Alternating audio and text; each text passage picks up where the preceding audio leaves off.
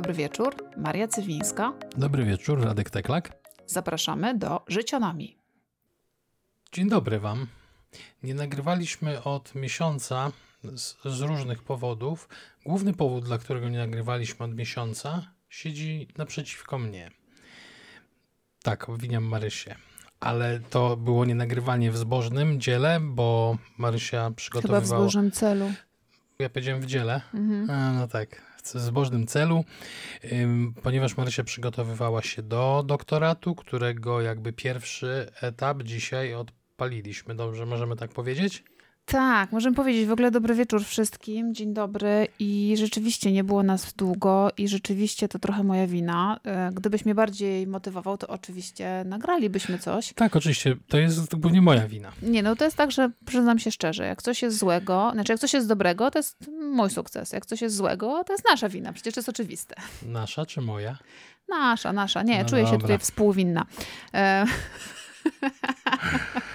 Szkoda, że nie widzicie jego miny. E, tak, tak, to jest prawda, że rzeczywiście odpaliliśmy dzisiaj badanie. E, badanie, mm, które jest które będzie elementem mojego doktoratu i e, strasznie, strasznie się tremowałam przed odpaleniem a do ostatniej chwili sprawdzałam wszystkie możliwe scenariusze i oczywiście jakiś tam błąd wyszedł, ale, ale zasadniczo wygląda na to, że, że nie jest źle. Żałujcie, że tego nie widzieliście, tej, tej, tej malutkiej tremy. Znaczy to było mniej więcej tak jak przed premierą filmu, który ma szansę na Oscara, tak bym powiedział.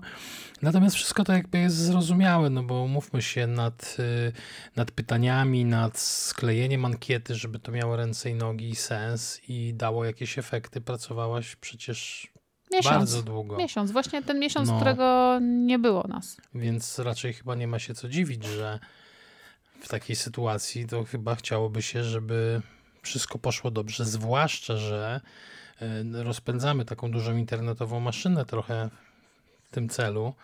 To znaczy, nie po raz pierwszy korzystamy z, z uprzejmości czytelników i słuchaczy.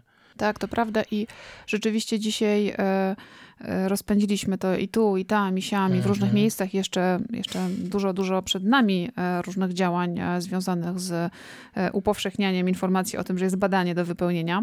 Mm. Więc rzeczywiście lepiej by było, żeby to badanie nie, nie miało błędów. E, no, okazało się po 10 czy 15 minutach, że coś tam wczoraj przeklik, przy przeklikiwaniu mi omsknęło się i w jednym pytaniu coś tam nie działało. I prawie, że zawału dostałam. Ale wiesz co, Marysia, to jest jak w tym starym polskim kabarecie, że ile traktor ma kół? Cztery jak jedno koło jest zepsute, to co ty mówisz, że jedno koło jest zepsute? A tu trzeba optymistycznie. Trzy koła są dobre. Miałaś jedno pytanie na 200 pytań, czy 180. No tak, tak, ale no wiesz, chodzi Wiem. o to, że ja lubię, jak moje rzeczy są dobrze zrobione. Ja to rozumiem i była bardzo dobrze ta rzecz zrobiona. Ten błąd, to umówmy się, był błahy błąd. Był, tak. ale nie był Udało nie był się duży. jakoś naprawić. No. no, więc tak, rzeczywiście, y, kiedy kiedy jednocześnie pracuję zawodowo, e, zarządzam zdalnie i przygotowuję mm, badanie naukowe, to trochę mi brakuje przestrzeni na cokolwiek innego. To prawda. I tak było też tym razem, no bo to jednak głowa gdzieś tam zajęta i, i było, nie, były niemrawe próby, bo były, ale to takie bardzo niemrawe. No dobra, udało się teraz, a skoro już dzisiaj udało się odpalić doktorat, to pogadamy o tym doktoracie, bo jest parę rzeczy, które, nie wiem, mnie ciekawią. Trochę będzie na freestylu, bo nie siedziałem i nie zastanawiałem się, jakie pytania zadać, po prostu one wyjdą w trakcie. Natomiast wiem, jakie pytanie zawsze się chyba zadaje w takiej sytuacji. Jak, jaki jest powód robienia doktoratu? Tak, ja wiem, że pewnie ich będzie dużo, ale. No jest ich trochę. Przede wszystkim to nie jest moje pierwsze podejście.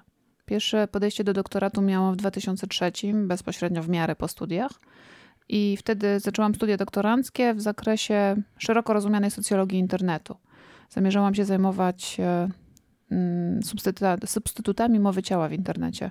To był czas, kiedy internet był głównie mm, pisemny, więc można powiedzieć, że tych substytutów było dużo i one fajnie było takie, na przykład, nie wiem, jak ktoś pisze do ciebie wielkimi literami, to co to znaczy? No, że krzyczy. No więc właśnie, to jest taki substytut mowy ciała, taki daleko idący substytut. No ale dobra, nie, nie udało się wtedy, bo wtedy zaczęłam się również e, rozwodzić ze swoim byłym mężem i trochę musiałam się skupić na czym innym, bo ja chyba jednak jest tak, że mój procesor, kiedy ma do czynienia z ważnymi procesami, to jednak jest ograniczony. Nie wiem, czy wszyscy tak mają. No, no pewnie można ciągnąć jedną ważną rzecz i Może 20 dwie, tak? malutkich, albo dwie ważne rzeczy i zero malutkich, no ale wiesz, czy nie oczekuje nikt ciągnięcia równolegle sześciu dużych wątków. Więc odpuściłam wtedy i bardzo chciałam do tego wrócić i miałam kilka podejść różnych. E, nigdy nic szczególnego się nie wydarzyło tak, żeby to poszło do przodu i tak naprawdę mm, mm, reforma systemu e, nauczania i szkolnictwa wyższego i ustawa 2.0 mnie zmobilizowały do tego, żeby otworzyć przewód doktorski jeszcze po staremu i jak pamiętasz rok temu spędziłam e, właściwie marzec cały na e, pisaniu konspektu do doktoratu. Tak, to... Udało mi się otworzyć, otworzyłam ten przewód na Wydziale Zarządzania. Jezu, to był marzec tamtego roku? Tak, to był cały marzec. Bo ja pamiętam jak przez mgłę ten okres, oprócz tego, że ci na kiju podawałam jedzenie i na drugim kiju gąbką cię obmywałem z grubsza. Żebyś... Wtedy było jeszcze gorzej niż teraz, bo Tak. wtedy, wtedy y, rzeczywiście miałam dużo pracy w pracy i wtedy się normalnie jeździło do pracy. I dużo pracy w E, domu. I dużo pracy w domu. I pamiętam, że żeby przygotować ten konspekt, jak potem patrzyłam w swojej bibliografii, to przeczytałam 150 książek lub artykułów w Mm. miesiąc. Tak było. No, tak było. Było intensywnie. Więc otworzyłam przewód. No i a właściwie po co? Bo myślę, że bardziej niż... A czekaj, jedno zdanie, żebyśmy się nie rozgadywali. Y, Rozumiem, że nowy system y, uniemożliwiłby ci to, czy utrudnił, bo mówisz, że przed nową, przed reformą musiałaś to zrobić. Co, co tam Wiesz było? co, nie, to była strategia. Okej, Bo y, ja ten doktorat otwierałam, czy ten przewód doktorski otwierałam eksternistycznie, a ustawa nie mówiła praktycznie nic o tym, jak będą wyglądały doktoraty eksternistyczne po wejściu ustawy. aha, Zależało to od statutu na, danym, na danej uczelni. I na tamten moment nie było wiadomo, jak to będzie wyglądało. Więc, żeby sobie nie zamykać możliwości zrobienia tego po staremu, postanowiłam otworzyć to po staremu, zakładając, że jeżeli coś będzie nie tak, albo żeby, jeśli nowa wersja będzie lepsza dla mnie, to po prostu zamknę stary i i otworzę po otworzysz nowemu. nowy. W drugą Okej. stronę to by nie było możliwe. Czyli to była totalnie strategia. Yy, Póki co wygląda na to, że bardzo dobra. Na dodatek tarcza numer 3 jeszcze przedłużyła mi o rok możliwość e, obrony doktoratu, więc jestem w domu. Same wygrywy. Dobra, co to znaczy otwierać przewód, bo mi się to całe życie kojarzyło i będzie kojarzyć. Właśnie miałem powiedzieć, że całe życie mi się to kojarzyło po prostu ta, ta nomenklatura. To jest tak, bierzesz kabel i bierzesz nóż. Musisz wybrać Marysia. najładniejszy nóż, jaki masz i Marysia. idziesz przed taką ekipą bardzo starych i em, mądrych profesorów i musisz e, pokazać, że potrafisz tym nożem przekroić ten przewód. No dobra, to co znaczy otwierać przewód? Tak naprawdę to wszystko zależy od wydziału. Są różne zwyczaje na różnych wydziałach. wydziałach. To jest taki moment w trakcie e, studiów doktoranckich, przy czym opowiadam o starej wersji, no ale dobra, bo teraz już nie ma w ogóle otwierania przewodów. To co, idziesz i mówisz, że chcesz robić doktorat I i, przynosisz robisz? wszystko gotowe i robisz, jak robisz eksternistycznie. Okej. Ale dobra, wtedy to było tak, że to jest taki moment mniej więcej w połowie studiów doktoranckich, w, których, w czasie którego masz udowodnić, że już wykonałaś kawał roboty, że już wiesz o co ci chodzi i masz pokazać, że masz jakąś koncepcję i na badanie, i na em, wnioski z tego badania, że jakieś hipotezy potrafisz postawić i że potem będziesz w stanie je obronić. Musisz też mieć pokazać, że przeczytałeś literaturę, bo tak naprawdę w moim przekonaniu doktorat to jest trochę jak gra w Scrabble. No tak, twoje nowe hobby. E, to swoją drogą, ale nie, nie. E, W Scrabblach jest tak, że jeśli masz nawet przepiękne 7 liter, a nie masz gdzie ich postawić, to niestety musisz Rozbić sobie Rozbić sobie. Mhm. E, I z doktoratem jest, czy, czy z, badania, z pisaniem artykułów naukowych jest tak samo. Nie możesz tak napisać jakiegoś e, artykułu tak na freestylo bez I żadnych odniesień. Gdzieś wrzucić. Ty Mhm. musisz wiedzieć bardzo dokładnie, co zostało na ten temat napisane. Musisz się do tego odnieść, zrobić do tego cytaty, napisać cały swój ciąg myślowy, że przeczytałem to, to, to i to i mi wyszło, że to, to, to i to i w konsekwencji wymyśliłem, że można by zrobić to, to, to i to. No bo głupio by było, jakbyś napisała świetny artykuł pełen odkrywczych tez, które ktoś wymyślił 20 lat wcześniej. Albo jakbyś się nie odniósł do e, rzeczy, które są oczywiste w tej dyscyplinie. Aha. Że czekaj, najpierw jednak warto by było zacząć studia doktoranckie i się w tym momencie przygotowywać. Ty swoje studia doktoranckie zrobiłaś wtedy w miesiąc? No, nie do końca. Nie mogę tak mówić i nie Aha. ciągnie mnie za język. Dobra. Ale faktem jest, że najpierw trzeba przeczytać bardzo dużo i zrozumieć, co zostało powiedziane na dany temat, żeby wiedzieć, co mamy do powiedzenia. Jak już wiemy, co będziemy chcieli powiedzieć, bo wiemy, co inni powiedzieli, to wtedy otwierasz przewód tak. i mówisz: Dzień dobry, ja już wiem co. Dzień dobry, przyszłam na obiadek. Dzień dobry, przyszłem, bo nie miałem co robić. No dobra, i otwierasz ten przewód, i wtedy już się zaczyna ta taka praca. Mm, Czasami tym... jest tak, że niektórzy już mają badania zrobione, jak otwierają przewód, bo na niektórych wydziałach Aha. oczekuje się jeszcze wyższego poziomu, na innych wydziałach, przy innych dyscyplinach może jest inaczej. Ja teraz mówię ja to robię na zarządzaniu, wiem jak to wygląda na psychologii, mniej więcej wiem jak na socjologii. To są nauki społeczne. Być może na naukach ścisłych wygląda to inaczej, bo tam są jakieś kwestie laboratoryjne, są jakieś kwestie badania mm, pracy badawczych, które trzeba zrobić, takich konkretnych, prawda, na jakichś konkretnych sprzętach. A, w ten deseń. Czyli czekaj, są kierunki, na których otwierasz przewód, jak już masz zapoznaną literaturę i zrobione badania?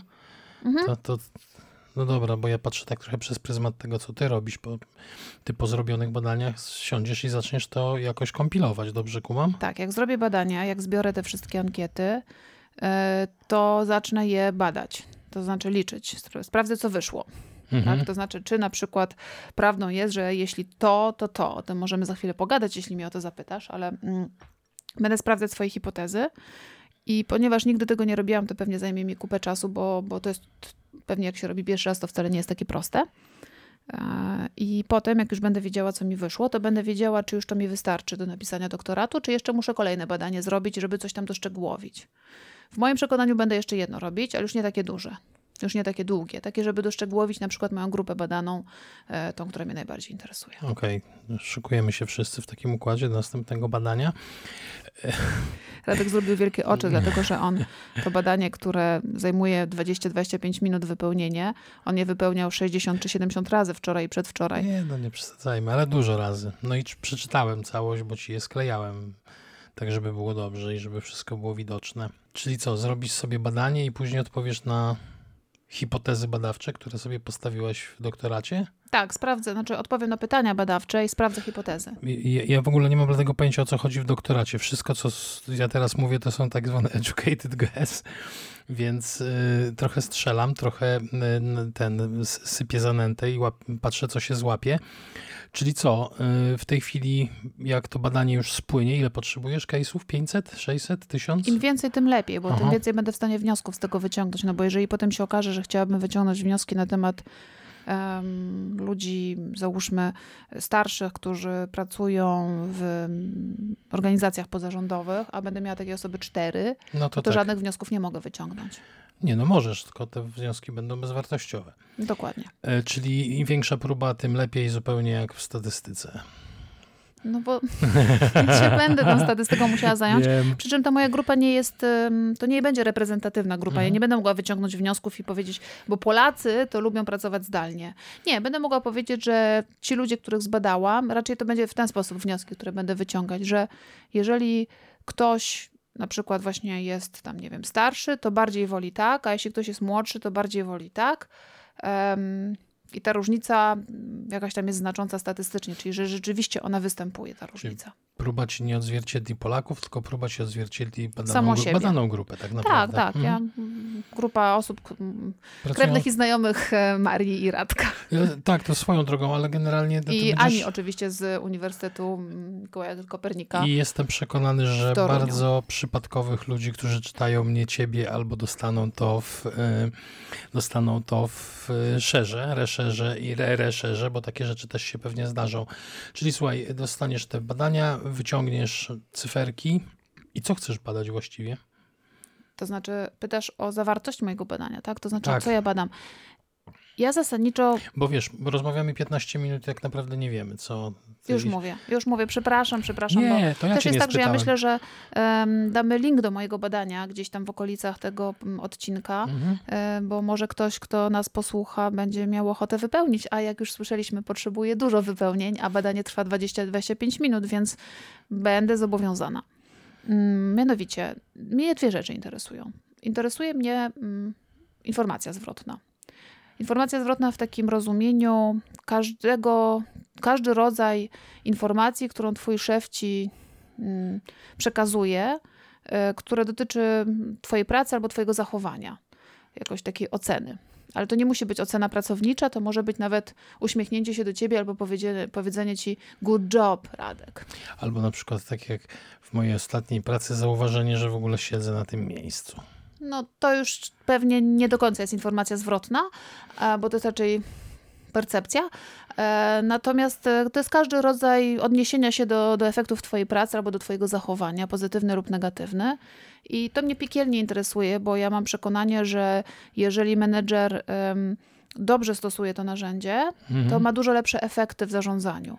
To znaczy, że pracownik wtedy, kiedy wie, czego się od niego oczekuje i kiedy ta informacja jest mu przekazywana w sposób taktowny, w sposób właściwy, w odpowiednim momencie. Jasny i zrozumiały. Jasny, zrozumiały mhm. i odnoszący się do konkretów i tak dalej, to Jestem przekonana, że ten pracownik będzie lepiej pracował, więc w takim ogólnym rozliczeniu makroekonomicznie firmie się opłaca, żeby i kierownicy przekazywali dobrze informacje zwrotne do swoich pracowników. A nie tylko na ocenie rocznej. Raz do roku, raz do roku. i na podstawie formularza wyłącznie. No tak, na podstawie mm. formularza. I to jest jakby jedna rzecz, która mnie interesuje. Oczywiście to ma wiele wątków, bo to nie tylko szef ci udziela informacji zwrotnej, teraz tak naprawdę wszyscy nawzajem sobie mm często udzielamy, to też otoczenie może ci tej informacji zwrotnej udzielać. Akurat w tym badaniu mnie interesuje wyłącznie relacja e, przełożony pracownik.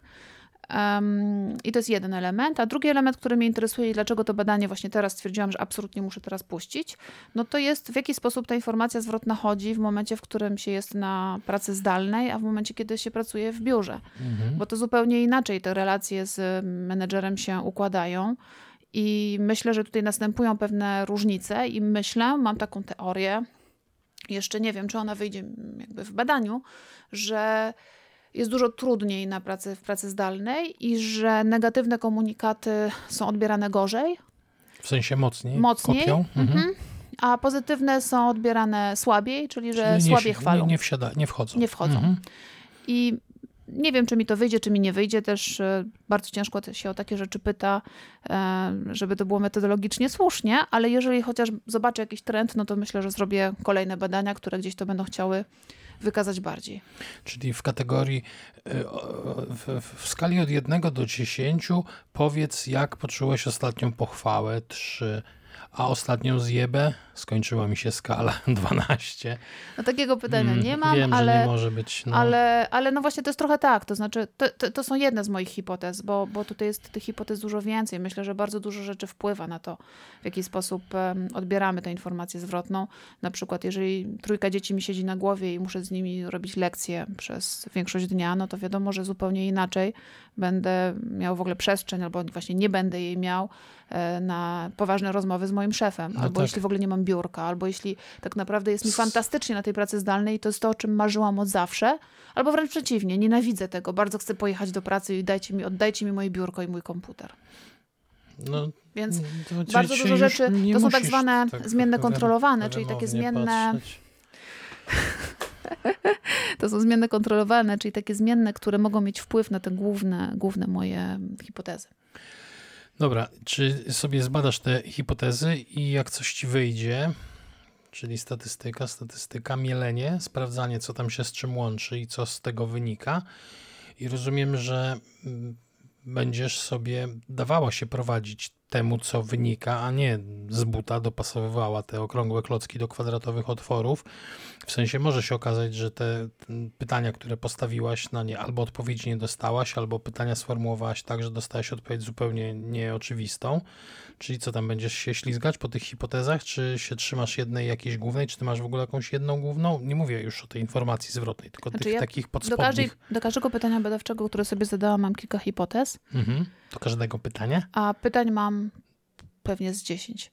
Mam bardzo, bardzo dużo hipotez i dlatego to badanie jest takie okay. długie, dlatego że zakładam, że bardzo dużo różnych rzeczy może się zadziać w tym badaniu.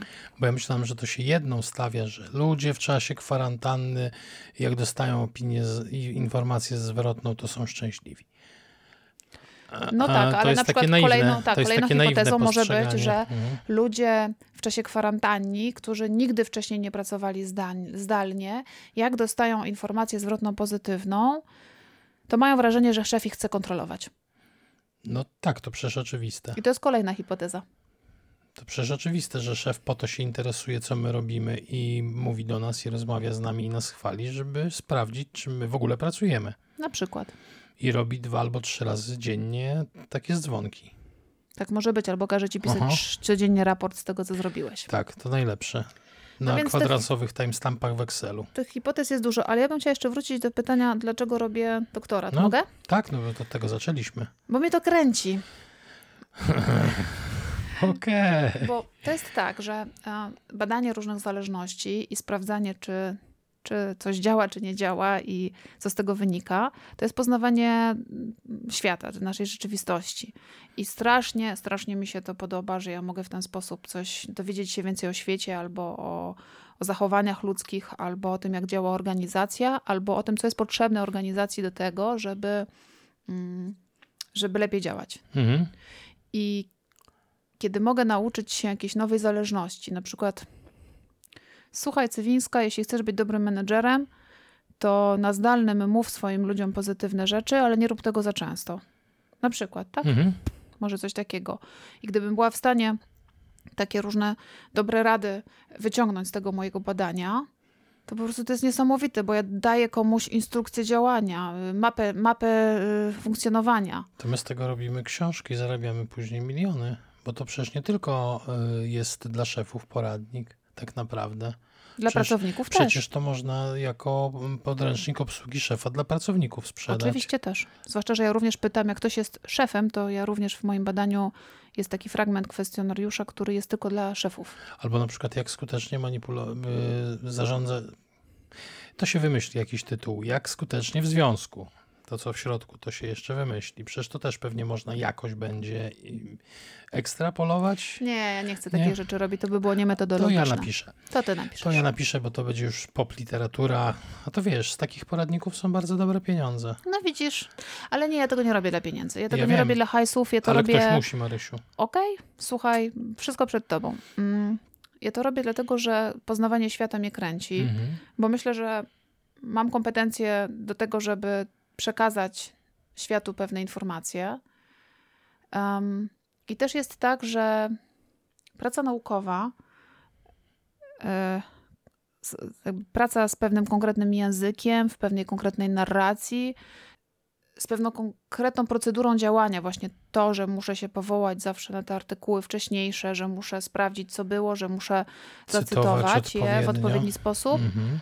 Lub że taki artykuł naukowy się pisze właśnie w odpowiedni sposób, że najpierw teoria, potem metoda, potem wyniki, potem dyskusja, to jest, to jest, mam takie wrażenie, jakbym się uczyła nowego języka. E, No tak. Uczę się mówić po naukowemu. O, już trochę umiesz? Troszkę chyba tak, po, no bo umiesz kilka powiedzieć coś po napisałam. naukowemu? Tak. Alfa Kronbacha jest 0,85. No tak, to gdzieś czytałem, że to taki standard.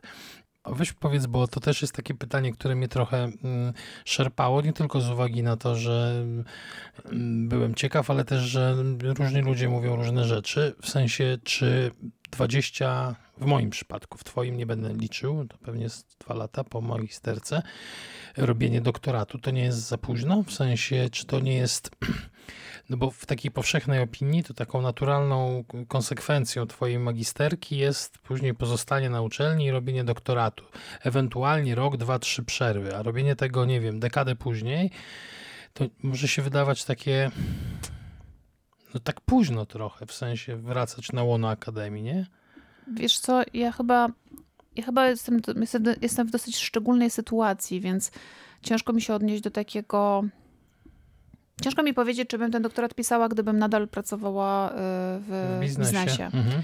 W momencie, w którym jestem, pracuję na uniwersytecie, na stanowisku administracyjnym, ale jednak na uniwersytecie e, i ciągle mam do czynienia z, z nauką, cały czas gdzieś jakieś badania, jakieś hipotezy, jakieś metodologie przechodzą, jak nie przez moje ręce, to przynajmniej przez mój mail, to mm, dla mnie jest oczywiste, że ten doktorat jest pewnym elementem rozwoju w ramach mojej organizacji. Mhm. I mam też takie poczucie, że to, to, to będzie trochę przykre, to co powiem, trochę bez sensu, ale że te DR przed nazwiskiem otworzy mi trochę więcej drzwi. Mm, To wynika z tego, że istnieje kultura organizacyjna uniwersytetu, jest e, na tyle złożona i na tyle jeszcze konserwatywna, że występuje coś, co ja ostatnio nazywam roboczo sapiokracja, czyli mhm. że rządzą ci, którzy mają większą wiedzę, a wiedzę się ocenia obiektywnie poprzez e, literki, tak, poprzez mhm. tytuł lub stopień naukowy. Czyli DR new MGR. Jeszcze raz?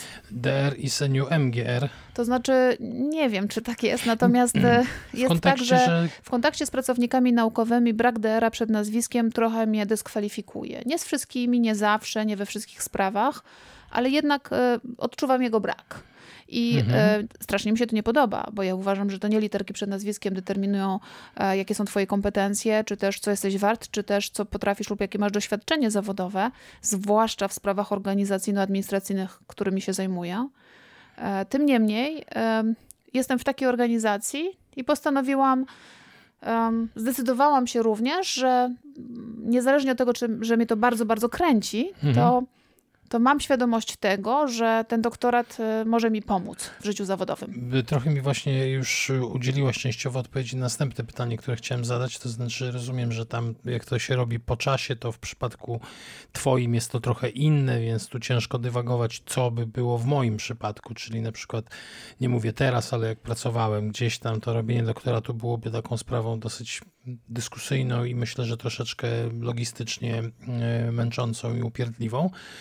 Natomiast ja chciałem się jeszcze zapytać, jakie korzyści daje doktorat? No jedną już powiedziałaś, czy coś jeszcze, bo to zawsze mów do klienta językiem korzyści. W sensie, co? co, zyskamy? Um, nie wiem, czy jest coś, co ja zyskam poza wiedzą i otwartymi nowymi drzwiami, e, nowymi możliwościami właśnie pracy naukowej bycia w jakichś zespołach, uczestniczenia w jakichś możliwościach. Być może, gdybym potem wróciła z, powrotem do biznesu, to być może ten doktorat dałby mi jakieś tam większe możliwości zawodowe, ale zwłaszcza, że będzie z zarządzania, więc tak może, ale w ogóle nie umiem tego oszacować, nie umiem tego ocenić. Ale jeszcze jedną rzecz chciałabym powiedzieć a propos tego robienia doktoratu mm, po 20 latach, czy tam po iluś. No. Ja myślę, że mm, jeżeli założyć, że całe życie się uczymy i całe życie się zmieniamy, lifelong learning, lifelong changing, i że mm, zgodnie z teorią Carol Dweck jesteśmy growth mindset, mindset mm-hmm. to myślę, że to jest y, dla mnie zwykły rozwój. Ja po prostu mając 42 lata, doszłam do takiego momentu, w którym uznałam, że teraz się zajmuję swoim rozwojem intelektualnym. 20 lat temu, czy tam nie wiem, 15 czy 16 lat temu nie miałam nie na to czasu, opcji. nie miałam mhm. na to mhm. przestrzeni. Teraz mam, teraz chcę zrobić coś dla siebie. I ten doktorat jest dla mnie. To jest taka e, możliwość realizacji pewnego marzenia, które przez całe swoje dorosłe życie miałam, czyli praca naukowa. Jak ty się utrzymasz z bycia doktorantem? Przecież to strasznie nędzne pieniądze płacą. No więc dlatego nie nagrywaliśmy przez ostatni miesiąc, ponieważ mm, muszę pracować jednocześnie. Trzeba było no zarabiać, a dostaniesz miejsce w akademiku, w pokoju doktoranckim? Wiesz co, pewnie gdybym złożyła podanie i gdybym miała, spełniła warunki związane, to pewnie bym dostała takie miejsce, bo uniwersytet ma całkiem niezły. Ten mhm. cały, to się nazywa dom... Studenta wiecznego? Nie, dom DPN chyba. Dom, dom czegoś, pracownika, pracownika naukowego, naukowego tak, mhm. dom pracownika naukowego. I myślę, że gdybym spełniła te takie warunki formalne, dochodowe i tego typu, to myślę, że ten pokój, może nie w pierwszym roku, ale może w kolejnym roku bym dostała no nie będę doktorantem takim typowym, nie jestem doktorantem takim typowym, ponieważ normalnie pracuję i do tego robię ten doktorat eksternistycznie, ale nawet w kodeksie pracy i w mojej ustawie i w naszym regulaminie pracy uniwersyteckim mam prawo do iluś dni na przygotowanie na pracy doktorskiej, mhm. tam chyba 30 dni roboczych, które będę mogła sobie brać w momencie, w którym będę chciała się odciąć od wszystkiego i napisać te kilkaset stron, które mam do napisania. Dobra, to teraz już tak przez siebie, tak trochę egoistycznie zapytam, ile to czasu potrwa? No maksymalnie do końca 2022 roku. My? Półtora roku jeszcze? Dwa i pół. 22. Tak, bo właśnie tarcza numer 3 mi przedłużyła o rok. Dwa i pół. Tak. Jeszcze muszę zdać egzamin okay. z zarządzania i z ekonomii. A to w ramach czego? Wyrównywania szans, czy yy, wyrównywania poziomów? Wiesz co, no po prostu muszę zdać taki egzamin z angielskiego. Kumam. A to z angielskiego, no dobra. Żeby mogli wiedzieć, że ja nie znam się tylko na tym, co mam w swoim doktoracie, że rzeczywiście mogę mieć ten doktorat z zarządzania, no to muszą sprawdzić, czy mam wiedzę z zarządzania. No chyba masz. I z angielskiego chyba też masz wiedzę. W razie czego powiedz, że mogą sobie wybrać jakiś inny język. Proszę sobie wybrać spośród tych, na pewno coś tam Państwo znajdą, że będziemy po angielsku gadać, jak zwierzęta. Czyli dwa i pół roku bez pieniędzy, bez stypendium, bez akademika. Czy to zabawa dla ludzi zdeterminowanych i bogatych? Wiesz co, nie do końca, dlatego że teraz, jest to, teraz to wygląda troszeczkę inaczej. Teraz są szkoły doktorskie. Ustawa wprowadziła coś, co się nazywa szkoła doktorska. Każda uczelnia mogła to sobie wprowadzić tak jak chciała. W szkole doktorskiej musi być kilka dyscyplin. Mhm. Nie pamiętam ile, minimum, chyba minimum dwie. U nas są cztery szkoły doktorskie, które łączą dyscypliny z danej dziedziny. Dyscyplina to jest na przykład psychologia, socjologia, dziedzina to są nauki ścisłe, nauki przyrodnicze czy tam nauki społeczne. Więc mamy trzy szkoły dla trzech dziedzin i jedną międzydziedzinową. I taki e, student, e, każdy student e, szko szkoły doktorskiej dostaje stypendium. Okej. Okay. To stypendium ustawowo nie jest wcale niskie, nie pamiętam ile wynosi, chyba ze 3000 brutto, coś a to takiego. państwo płaci czy uczelnia? No w subwencji, a mhm. uczelnia może podwyższyć i z tego co wiem, to u nas zostało to podwyższone.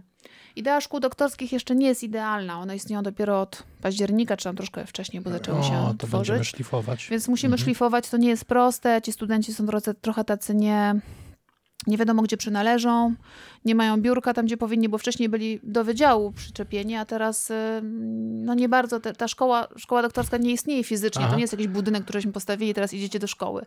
Oni mają swojego promotora, załóżmy na Wydziale Psychologii. Czyli to taki jakby dodatkowy kierunek, można by powiedzieć trochę?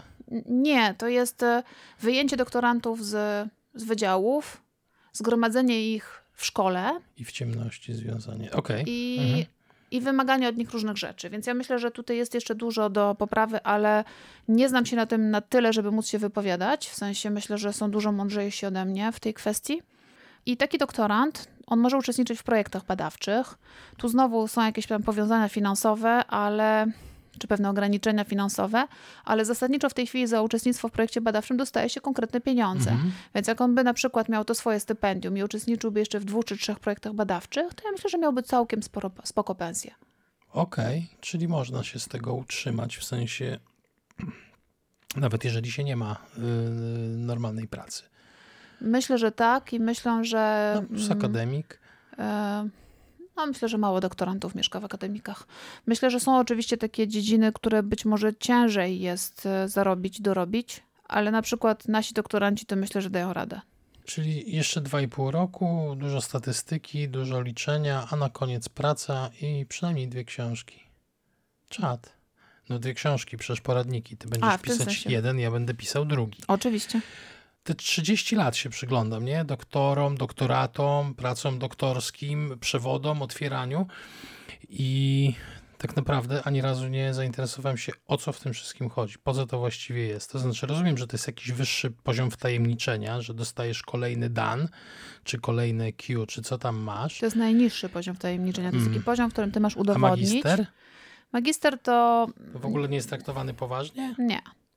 E, doktorant ma udowodnić, że potrafi e, w danej dyscyplinie stosować narzędzia i metody dla danej dyscypliny, stosować e, język dla danej dyscypliny, pisać w tym języku i że potrafi dokonać metodologiczne badania. On ma udowodnić, to jest trochę jak egzamin karate. Masz udowodnić, mhm. że potrafisz wszystkie rzeczy, które są do zrobienia, wszystkie ruchy, wszystkie gesty i że wiesz, do czego one okay. służą. Czyli magister to tak naprawdę umiejętność pracy na źródłach, mam wrażenie.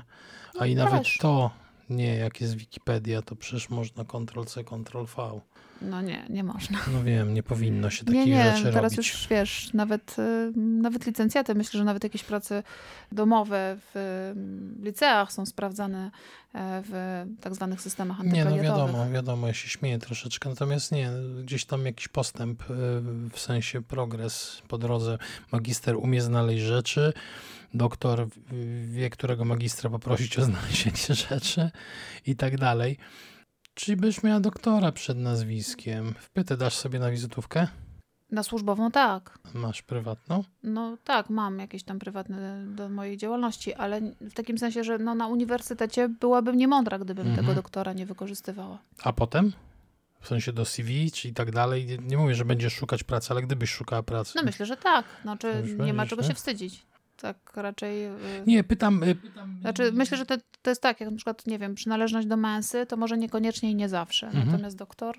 Jasne. Py, tak. Pytam trochę, to nie, nie, nie złośliwe jest ani nic takiego, po prostu pytam, bo czytałem, że po tym jak naprodukowaliśmy sobie magistrów w nadmiarze, to teraz zaczynamy produkować doktorów w nadmiarze, aczkolwiek ta teza wydaje mi się tezą dosyć dętą. Jest ciężko się wypowiedzieć, ale Mhm. faktem jest, że mówi się w środowisku naukowym, że doktoraty są coraz słabszej jakości. A, w ten deseń, czyli że Tak. teraz doktorat jak kiedyś magisterka. Że coś trochę nastąpiła pewnego rodzaju inflacja. Mhm. Nie umiem się do tego odnieść i mam nadzieję, że mój doktorat nie zostanie w ten sposób oceniony. E, Mam nadzieję, że mam takie już e, narzędzia i że potrafię jakby stosować już pewne, taki aparat, można by powiedzieć, e, naukowy, że, że moja praca naukowa będzie na jakimś tam poziomie. Ale, ale mówi się o tym, że, że łatwo jest to doktorat. Czyli zdewaluowało się tak jak matura, tak jak magister, teraz doktorat. Wydaje się, że tak, ale nie wiem, czy to dotyczy wszystkich dyscyplin Mhm. i całego środowiska, nie wiem. Okej, no pewnie jak zwykle zbiorą najbardziej po plecach te tak zwane dyscypliny humanistyczne, czyli te, na które wszyscy patrzą z takim lekkim pobłażaniem, że co to zrobić doktorat z psychologii, bo przecież mózg, umysł ludzki jest tak prostą rzeczą w badaniu, że w ogóle Psychologia nie jest nauką humanistyczną. Marysia, w opinii generała publicznego oczywiście, że jest nauką y, humanistyczną i mm, każdy mówi, że to ch- psycholog to... No Marysia, Nie, no ja wiem, ale śmieję się, bo przed chwilą zapewne słyszałeś moją rozmowę e, na temat tego, e, w jaki sposób należy dezynfekować kable od EEG w czasach pandemii Mhm. e, i co zrobić z naszą klatką Faradaya w naszym laboratorium Tak. psychofizjologii, czy aby lampy UVC dezynfekujące nie będą niszczyć powłok wewnętrznych. I myślę sobie, że kurczę, bardzo, bardzo humanistyczną mamy Ja- dyscyplinę. Ja dotarłem do momentu, w którym zapytałaś, jak dezynfekować twarz. Mm, Tak, no bo na twarzy przyklejamy e, Elektrody. elektrody Mhm. od czepków EEG, więc No tak.